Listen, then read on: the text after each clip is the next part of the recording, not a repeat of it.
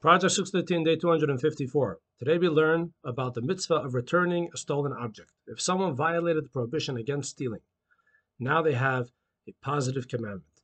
They have the opportunity to do a mitzvah. That is to return that which they stole.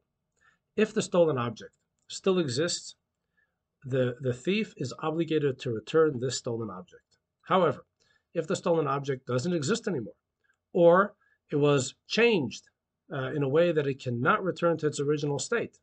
So then the thief will only repay the value of the stolen object. So let's say someone stole a wooden table and then he broke it down into small little toothpicks. It's impossible for these toothpicks to be returned to the state of that beautiful table that was stolen originally. And therefore, the thief must pay the value of the table. However, if the table was broken uh, into different pieces and it could be put together once again. So then he just has to return the stolen object, put it together as a table, and give it back.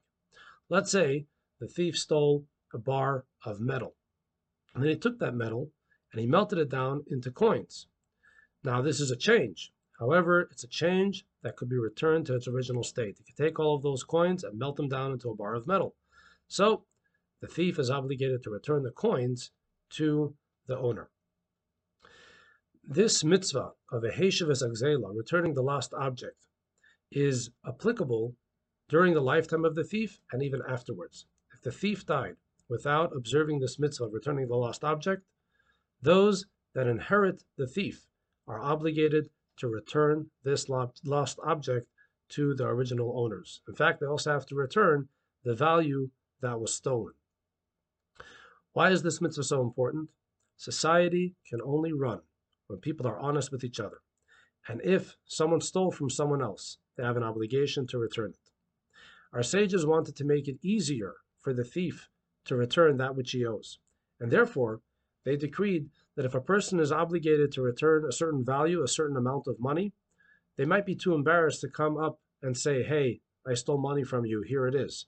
So they, in certain circumstances, they have the option of returning the money uh, in different ways, secretly depositing the money in the bank or depositing the money in their mailbox. Or let's say they do business and um, the one who was stolen from uh, is doing business with the thief, and the thief has to give change to this person, and he adds more money in the change. And over time, as a result of adding more money in the change, he is returning that lost uh, he's returning that stolen money, the stolen value of the stolen object as well. It is crucially important that if someone has violated the command of theft, that they should do teshuvah and return the lost objects. Our sages wanted to make it easier for a thief to do teshuvah, and uh, you see, whereas in most in, in most uh, violations and most prohibitions, the way you do teshuvah is that you say, "I'm sorry to God," and God forgives you. But here with theft, it's not enough to say, I'm sorry to God. You have to make it up with your fellow man. So let's say someone is a thief and everything that he has is stolen goods. Now, if he's going to return everything, he's going to be destitute. He's going to lose everything. The thief is never going to come forward.